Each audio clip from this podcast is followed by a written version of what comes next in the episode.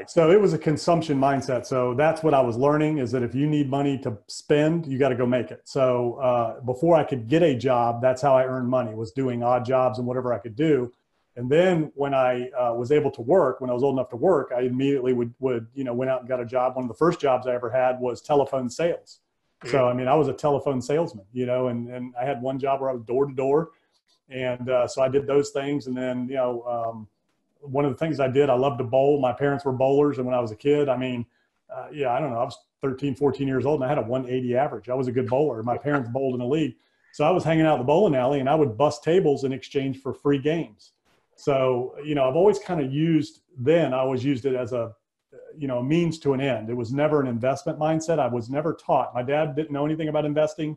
They were savers, you know, so my dad was military. My mom worked for Blue Cross and Blue Shield her whole life. So they were never investors. You know, they had their retirement plans. So that was done for them, but they never invested themselves until they got older. When I became older and started my business, uh, which we're going to talk about later. And I started investing in real estate and doing things. Then, then they ended up buying a beach house where I lived, and that was mm. like the only investment they made in real estate outside of their personal homes.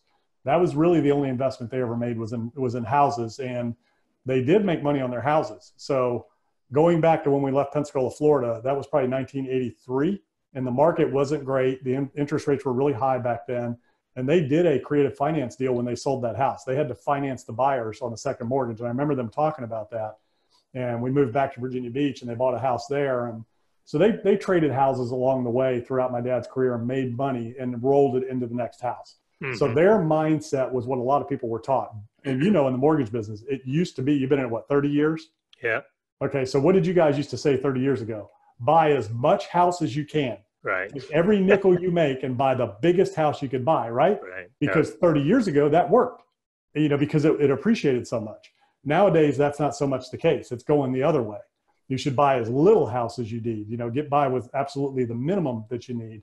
But back 30 years ago, that was the mindset. Buy as right. much house as you can, max out your income, take it as far as you can take it. And then when I bought my first house, I bought on a three two one buy down. If you remember those, yeah, I do. Uh, it was a new construction house, and it was uh, the way a three two one buy down works is you have a low low interest rate the first year, then it goes up the second year, and it goes up the third year, so that you can afford to get into a house that you can't afford.